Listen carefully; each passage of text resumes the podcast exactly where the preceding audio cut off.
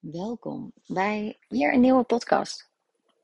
Vandaag wil ik het met je hebben over streng zijn voor jezelf. En dat is een onderwerp die vaker voorbij komt in mijn podcast en in alles wat ik doe en deel. Maar het is zoiets wat ik blijf tegenkomen. Streng zijn voor jezelf. Misschien denk je dat je dat eigenlijk helemaal niet bent. Maar laatst sprak ik ook iemand die, die flink ziek was geweest. Die een echte flinke optater had gehad. Dus fysiek gaf haar lichaam aan dat alles te veel was. Dat ze langzaam moest herstellen. Dat ze rustig aan moest doen. En elke keer als ze dan een paar uurtjes hard aan het werk was, dan voelde ze zich daarna helemaal weer leeggezogen. Gewoon omdat ze het fysiek nog niet aankon.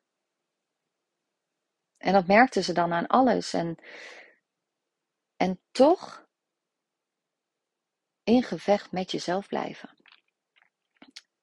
En dat herkennen, herkennen we misschien allemaal wel. Dat je in gevecht met jezelf bent. Want je lichaam wil niet doen wat jij wilt. Je lichaam loopt drie stappen achter, waar jij met je hoofd al lang bent. Maar je lichaam geeft je vaak signalen waar je naar moet luisteren. Maar hoe meer jij in je hoofd zit, hoe moeilijker het is om je lichaam te verstaan en de signalen die hij afgeeft.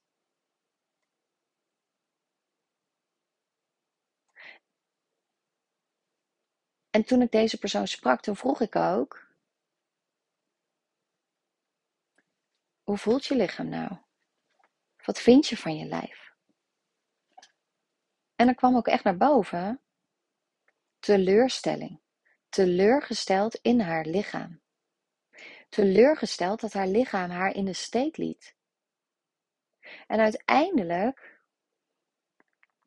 door een spiegel voor te houden, kwamen we op het punt uit dat ze is gaan schrijven wat betekent haar lichaam voor haar. Wat niet zozeer betekent, maar wat brengt haar lichaam haar.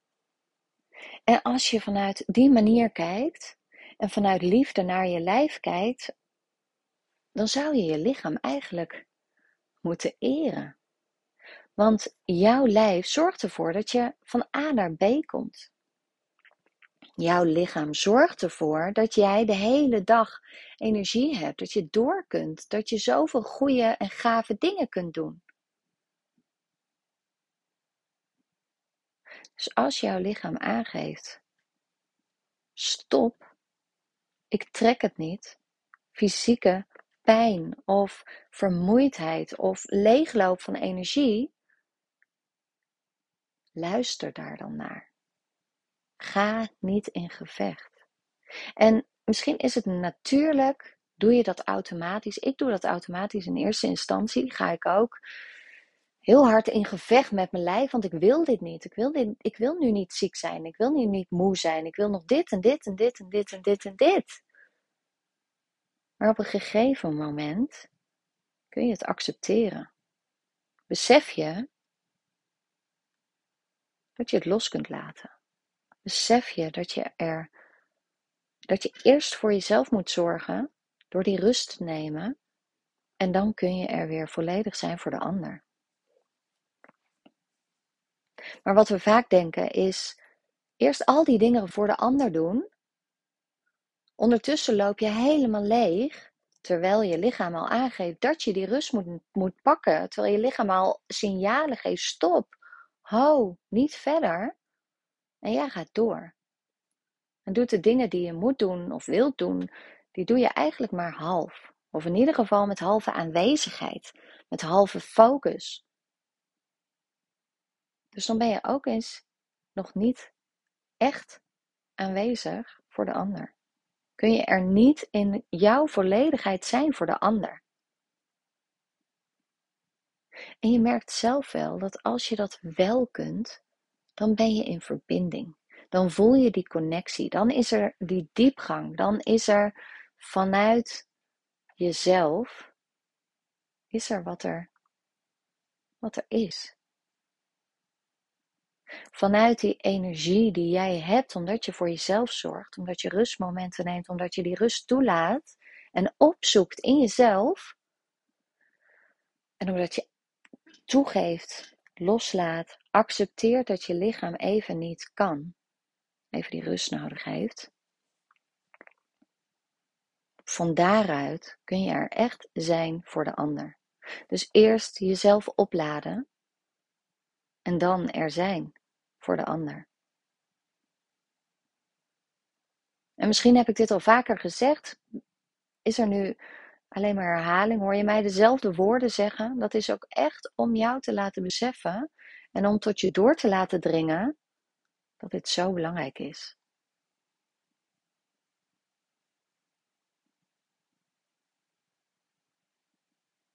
En om jou door te laten dringen dat je vaak hard bent voor jezelf. En dat niet eens doorhebt. Totdat je een spiegel voorgehouden krijgt. Totdat je misschien van een liefdevol iemand, een dierbare, dat je een spiegel voorgehouden krijgt. Dat ze laat zien, maar waarom ben je, wat maakt het nu dat je zo hard bent voor jezelf? Wat maakt het nu dat je het niet doet, dat je maar doorgaat? En wat maakt het dat je niet lief bent voor je eigen lichaam? Terwijl je lijf zo lief is voor jou. En jij alleen maar teleurgestelde gevoelens hebt. En je lijf helemaal niet fijn vindt op dit moment. Nee. Maar die draagt jou elke dag. Die brengt jou zoveel elke dag. Dus wees daar lief voor. Wees lief. En als jij denkt dat je er lief voor bent, doe dat dan maal 10. Misschien overdreven? Ik denk het niet. Doe het maal 10. Want waar jij denkt dat jij optimaal lief bent voor jezelf, of voor je lichaam, daar mag het altijd nog een beetje extra. Want jij bent heel lief voor anderen. Maar nu mag je liever zijn voor jezelf. En als je dat bent, die rustmomenten neemt voor jezelf, en jezelf geeft waar je behoefte aan hebt, waarvan je lichaam aangeeft dat je het nodig hebt, van daaruit kun je groeien, kun je weer een nieuwe laag van jezelf ontdekken. Weer dichter bij jezelf komen en doen waar je heel blij van wordt. En begin gewoon met die kleine stap, grote stap, van het erkennen dat je best streng af en toe bent voor jezelf. Erkennen dat je liever mag zijn voor jezelf. En erkennen dat je er mag zijn. En dat jouw lichaam jou precies brengt waar je, waar je moet zijn. En jou precies de signalen geeft die jij nodig hebt. Dus luister. Probeer te luisteren. Schrijf gewoon eens voor jezelf op. Wat brengt mijn lichaam me allemaal? Wat doet het voor me? En dan kun je, als je vanuit teleurstelling kijkt, dan kun je al veel zachter kijken.